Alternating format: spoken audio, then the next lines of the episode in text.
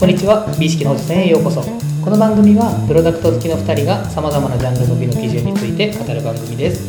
スーツにおけるサイズ感ルネサンス美術の表現したかったことは何かのように世の中でいいとされているものがどのような理由でいいとされているのかを知ることで美意識を高めるための補助線の役割を担っていきます。宮内さん今回は醤油差しに引き続きテーマハサミです。おおハサミ。はい。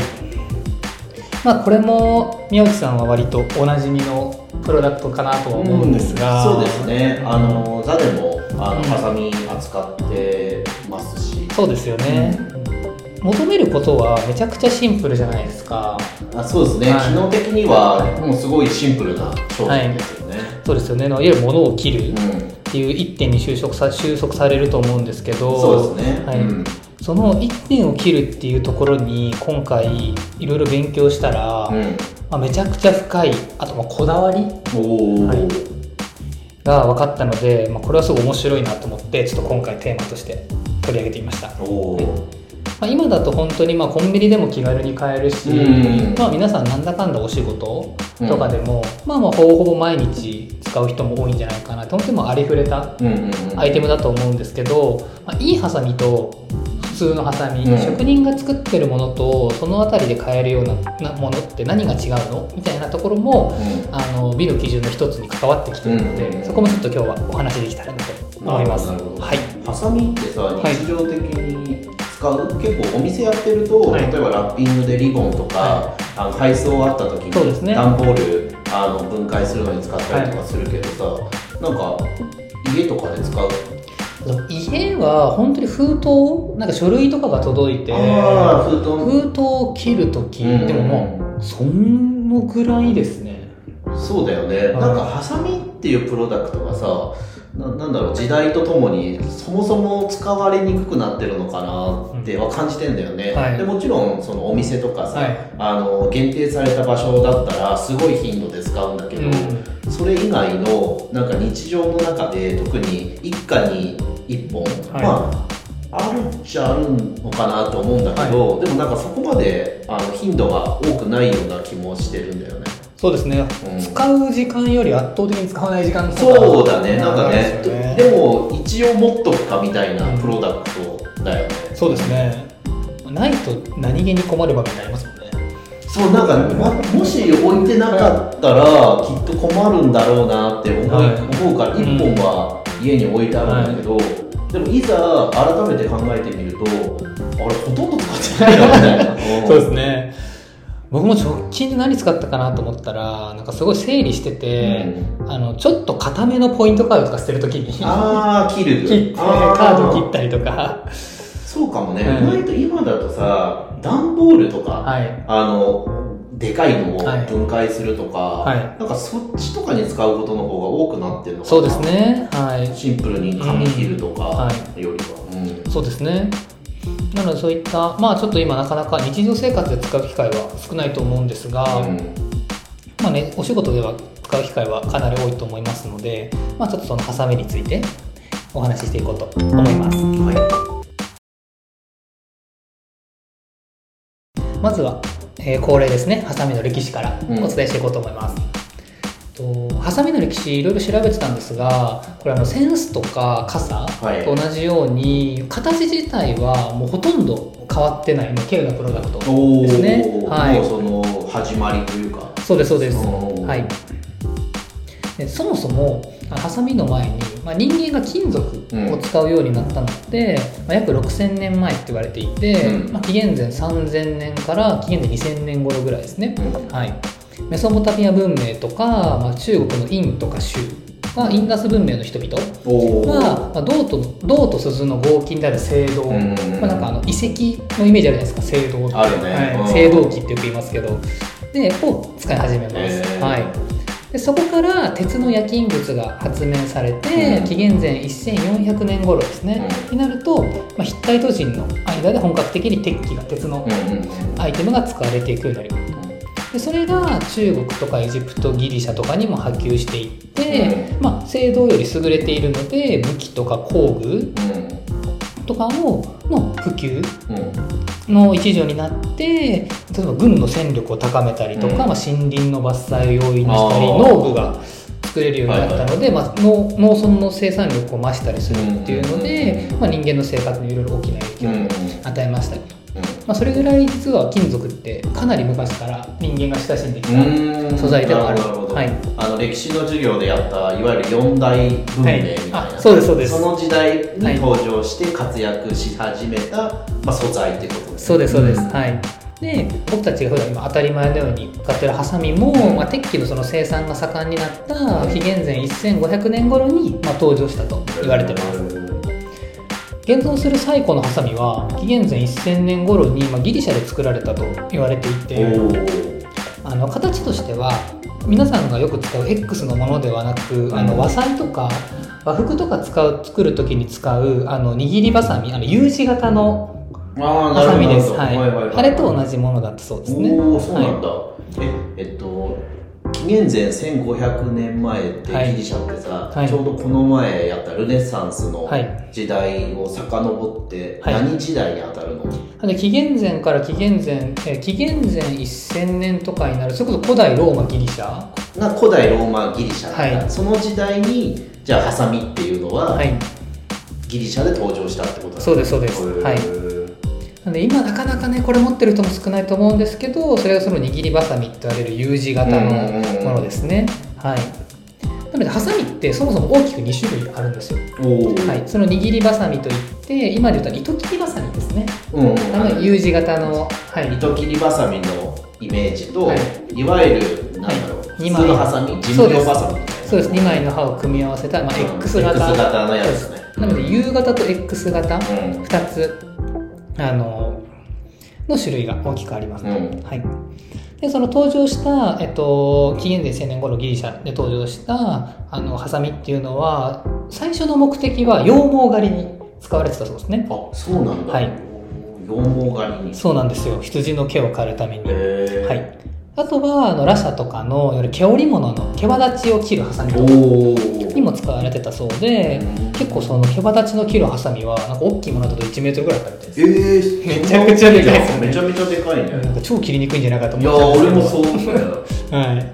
なんかあるなし芝刈りみたいな。そうですよね。あのぐらいの。でかいね、はい。それであれ羊毛とかを切ってた。そうですそうです。へであの一方、まあ、紀元前 X 型ですね、うん。洋バサミですね、まあ、紀元前27年の遺物とされる、うん。帝政ローマ時代の鉄製のハサミーが結構似たような形で出てきているので、うんこれがまあ X 型の僕たちが今思うハサミのあの一番最初のうん。製品プロダクトだと言われてます。えーじゃあそこで大体1000年以上差があるの以上ありますあります。あのなんで使い使われ始めたの？そうなんですよ、なのでもともと U 字型のものが生まれて、うん。そこから1000年ぐらいかけて X 型のものが生まれた、うんはい。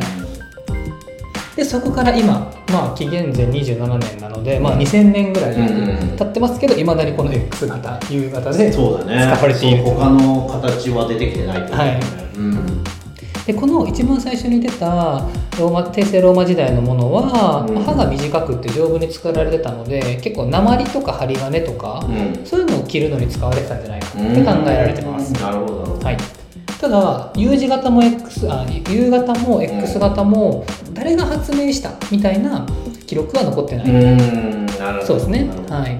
日本の話をすると、うん。まあ、ハサミがこれも中国を通して日本に伝わってきたんですけど、うん。これもなんか風鈴とか傘とかと一緒ですそうだね。はい。うんで日本に伝わったのは、まあ、6世紀頃うん。だと考えられてます。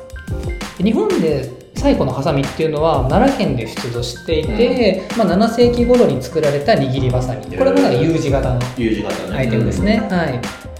で当時は、まあ、握りばさみって裁縫に使われてたんですけど、うん。まあ、これ基本貴族階級うん。のみで中世ぐらいまで庶民っていうのはその祭壇とかに小刀をああ小型の使い方。はい。であの金属以外にも木製のハサミとかもあったそうです。おおそうなんだ、はい。えー全然綺麗な綺麗なそうですよね。ちなみにちょっとこれ僕見に行きたいなと思ったんですけど鎌倉のあの鶴岡八幡宮には、あの頼朝の正室の北条政子、うん。北条政子って1157年から1225うん。年なんですけど、北条政子所用のハサミが残されてるんです。おおそうなんだ。そうなんですよ。これもまあ後白河法皇から頼朝が賜った菊の門入りの握りばさみが U 字型のものでこれはまあ結構化粧道具の一つで髪の毛を切るとかに使われてたそうですね、あ髪の毛切るのも、はい。当時は U 字型のそうですそうです。はい。へそうですねなんか歴史の人物も北条政子が使ってたハサミがいまだにちゃんとあるっていうのはちょっとこうそうだね。すごいはい持ち、ま あなんだろう持ちがいいというか。ね。うん。素材がね、はい。結局強いんだろうね。そうなんですよねで奈良の正倉院にもハサミ実は収められてます。それぐらい実は昔からありましたよってところですね。でさらにあのいわゆるその X 型、うん。みんなが思うものっていうのは実はあの種子島に鉄砲伝来鉄砲が伝来した時にも一緒に伝わったうん。そうです外国船が種子島に来た時にその洋バサミうん。X 型のものも持ち込まれていて、乗組員の中にいた中国人のハサミ鍛冶ハサミ作る人が製法を教えてそこであの日本にいた鍛冶職人たちがあの鉄砲だけじゃなくって、うん。日本初の国産のハサミを作った。へー。言われてそうですね。面白いね。実は一緒に来た。すごいね。そうそうなんだ、はい。へえそうなんです。で種子島のハサミっていうのは、うん。種バサミ。うんうんあのって言われていて、まあ、切れ味はよくって実用的。うん。ですごい評判は高かったそうですね、へはい、えで今でもその伝統技術は受け継がれていて、うん。鹿児島県の伝統工芸品に指定されてるぐらいうん。実はすごく歴史のあるものですね。で先ほどの、まあ、北条政子とか正倉院に加えて、まあ、うん。家康もハサミを持ってたそうで家康を祀ってる久能山東照宮うん。にはろうそくの芯を切るためのハサミとか家康のあの髪の毛を整えてたっていうハサミなどが収蔵されてるそうおー面白いね、はい、分かれてんだねそう一応。そうなんですよ。それで、まあ、戦国時代が終わって、まあ、いわゆる平和な時代になった時に初めて生け花用とかうん。植木職人とか呉服屋とかうん。それ以外の用途もどんどんどんどんあの需要が高まっていってうん。ハサミが多様化していって生産をが盛んになっていく。なるほど、はい。だからまあ一般化したのは明治以降で、はい。江戸時代とかは、はい。庶民はみんな小刀使ってたあってこと？ただ、えっと、戦国時代が終わった後なのでいわゆる江戸時代ですね。ああごめんごめん。江戸時代か、江戸時代に生け花とか、うん。そういう植木職人呉服屋とか、うん。いろんなハサミのが多様化して生産も盛んにああなるほど。江戸時代に広まってったそうですそうです、ん。ただ紙を切るとかうん。布とかい糸を切るっていわゆる日常の用途は、あのやっぱり握りばさみいうん。わゆる U 字 U 型のものがうん。主流だったそうですね、えーじゃあなかなか今馴染みのある X 型っていうのは、はい。あれなんだね出てきてないんだ。まだそうですそうですそうです。んなのでやっぱり調べてと思ったらやっぱ江戸時代に一気に庶民に広まったアイテムめちゃくちゃ多いなっていう。確かにね。今まで何個もやってきてるけど、はい。結構江戸時代きっかけ多いね、そうですよね。やっぱりその江戸時代なんか鎌倉とか平安とかから伝わってたけど、ずっと貴族とか僧侶とかうん。なんか選ばれしね。上流階級だけで江戸時代になってそれがやっと庶民に広まってこうん。う文化として根付いたみたいなアイテムってめちゃくちゃ多い。多いねやっぱり内乱というか戦争しなくなってはい。落ち着いたのが大きいのかねこういうのねやっぱり白紙徳川穴ってよく言いますけど、うん。世界史的に見ても200年300年、うん。戦争がなかったって、うん。結構とんでもない。そうだよね。珍しいはい。事例だよね、はい。でまあ、えっと、すごく有名な岐阜県関市、うん。これハサミ刃物ですっごい有名ですよね、うん。関のハサミ。そうね。はい。でここの関市って僕も知らなかったんですけど、うん。ドイツのうんゾーリンゲンとか、うん。イングランドのシェフィールドと並ぶ世界三大刃物産地、おおそうなんだ。って言われてるそうですね。世界三大と言われてんだ。すごいね、はい、そうなんですよ、ん。世界三大刃物産地の一つが実はうん。岐阜県関市。でこれも江戸時代から実用刃物の製造を中心に作っていたって言われてます、はい、でそこから明治維新後ですね、うん。はい、で武士の時代が終わったらいわゆる文明開化の波が押し寄せてくるじゃないですか、うん。でそこでやっぱり人々の暮らしがやっぱガラッとはい。変わるんですよね。ハンガーの時も、ねうん。洋服が入ってきて変わったっていうところにもつながってくるんですけどここでかなりエポックだったのが、うん。断髪令と配当令なんですよはいはい。だからちょんまげと刀禁うん止うんうんうん そうななんだなんか思い出すね。文明開化といえばそうだね。そうですよね。そうそうそうだね。残儀頭と残儀頭のってね。そうですね。思い出す。はい。社会の先生そんなこと言ってた気がする。そうですよね。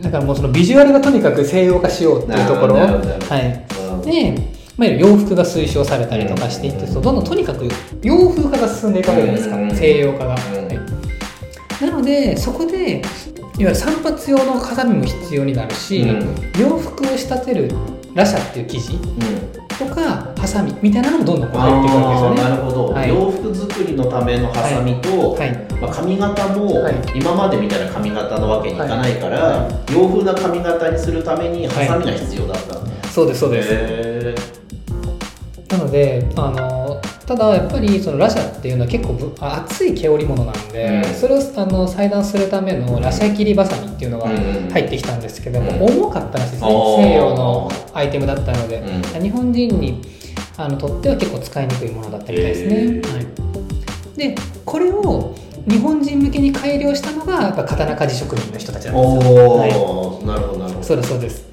有名なのが吉田彌十郎っていう人彌十郎っていう人なんですけど、うん。まあ、これは東京千住の鍛冶屋に生まれた人なんですけど、うん。まあ、12歳から刀鍛冶の修行を始めるんですね。へー。なんですけど配当令でその刀の需要がストップしちゃうんですよなんであの刀鍛冶の技法刀を使う技法を生かしてラシャ切りバサミを参考にして独自のこう日本人向けの立ちバサミ布を切るハサミを完成させるんですね、なるほど、はい、ちなみにこのハサミはまあ江戸バサミってうん。言われてるらしくってこの技は弟子とか孫弟子とか、うん。ひ孫弟子みたいなところにもどんどんどんどん現代にも受け継がれていまだに製造されている。へえすごいね。そうなんです。なのでこの彌十郎っていうのは日本人用立ちバサミうん。を発明した人物って言ってもいいぐらいの功績を残しているっていう。そうなんです。なのでやっぱりこの庶民に広まった上にかつ U 字のハサミっていう握りバサミ自体が江戸時代に一気に広まったと、うん。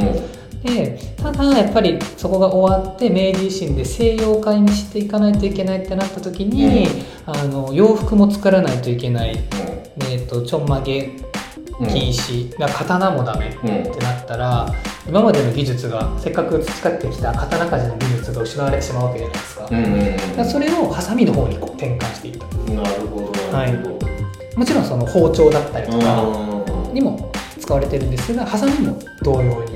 なんかなんとなく想像だけどさ、はい。洋服作る時にさ、はえー、と着物とかだったら縦にさ、はい。直線で切るから、はい。多分夕方でも着れる。はいような気がするんだけど、洋服作るってなるとさ、はい。パターンがさ結構曲面が増えるじゃん、そうですね。曲面をこう切るためにさ夕方ハサミだと切りにくいから、はい。どうしても X 型のさハサミとかが必要になってきたのかなとか思うけど、そうですね。絶対使いにくそうですいや使いにくそうだから、もうなんかやっぱりそうそういう西洋化の流れにはい。合わせていろいろもの作らなきゃいけなかった時に、あの必要性がすごいあったってことなのかね当時。そうですね。うん。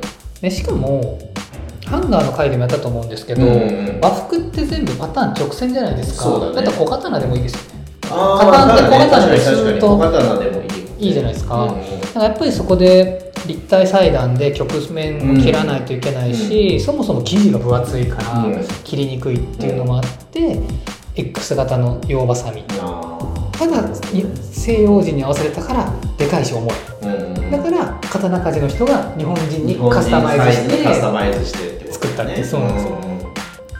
これがどんどんあの明治維新の西洋化の中でハサミっていうものがより日本人にフィットした形で広まっていく。面白いね、はい。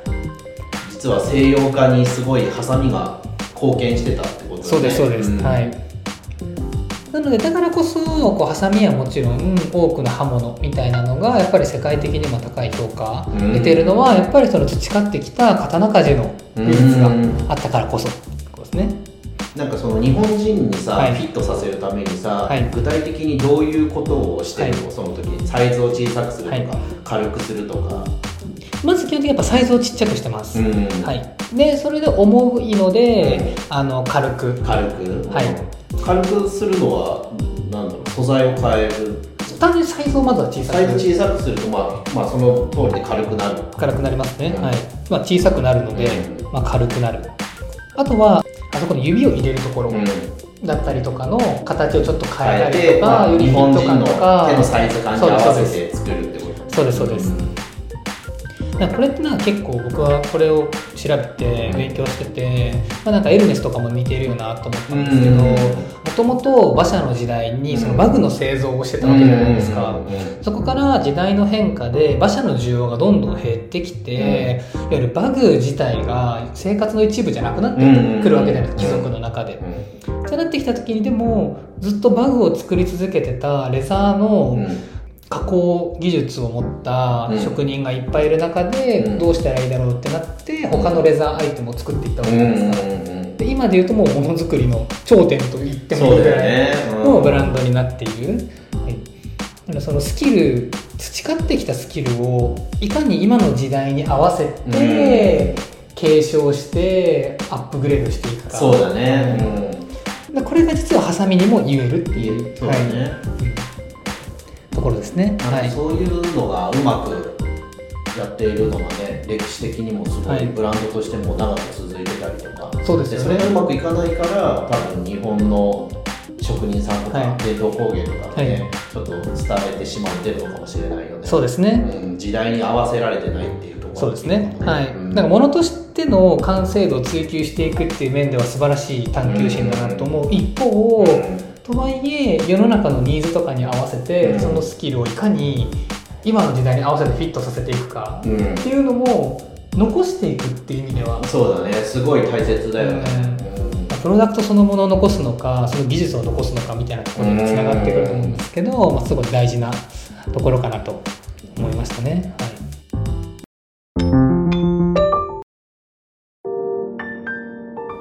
このラジオは物好きの2人がさまざまなプロダクトの美の基準について語る番組です。できる限り正確な情報をお伝えするよう心がけておりますが厳密な交渉は行っておりませんのでご了承ください。